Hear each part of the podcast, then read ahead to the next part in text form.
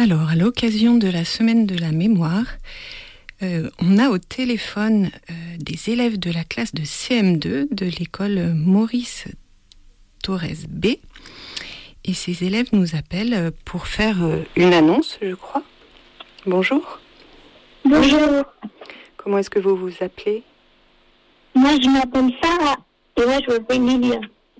D'accord. Alors, est-ce que vous pouvez nous parler du travail que vous avez fait à l'occasion de la semaine de la mémoire? Oui. Nous, les élèves de CM2 de l'école Maurice Torres B, avons mené un projet sur la libération d'Ivry au moment de la Deuxième Guerre mondiale. Nous avons été aidés par Aurélien du service des archives, Stéphanie et Joël de la médiathèque d'Ivry. En nous aidant de documents d'archives, nous avons écrit cinq textes qui décrivent les moments importants vécus par les Ivriens à cette époque. Nous avons aussi vécu une chanson de Jacques du ce Il l'aurait composée pour soutenir le moral des soldats français prisonniers et exilés dans des camps de travail allemands.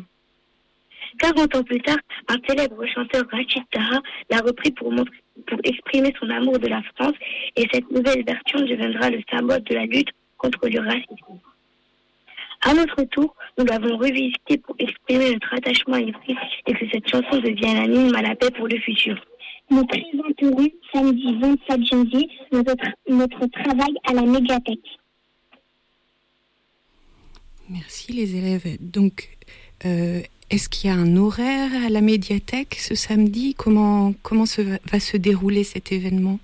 Oui, à 15 h donc tout le monde peut se rendre à 15h à la médiathèque d'Ivry, à la médiathèque centrale, pour euh, vous écouter et écouter votre travail Oui, c'est ça. Donc merci beaucoup les, les élèves. Au revoir. Merci, au revoir. Au revoir.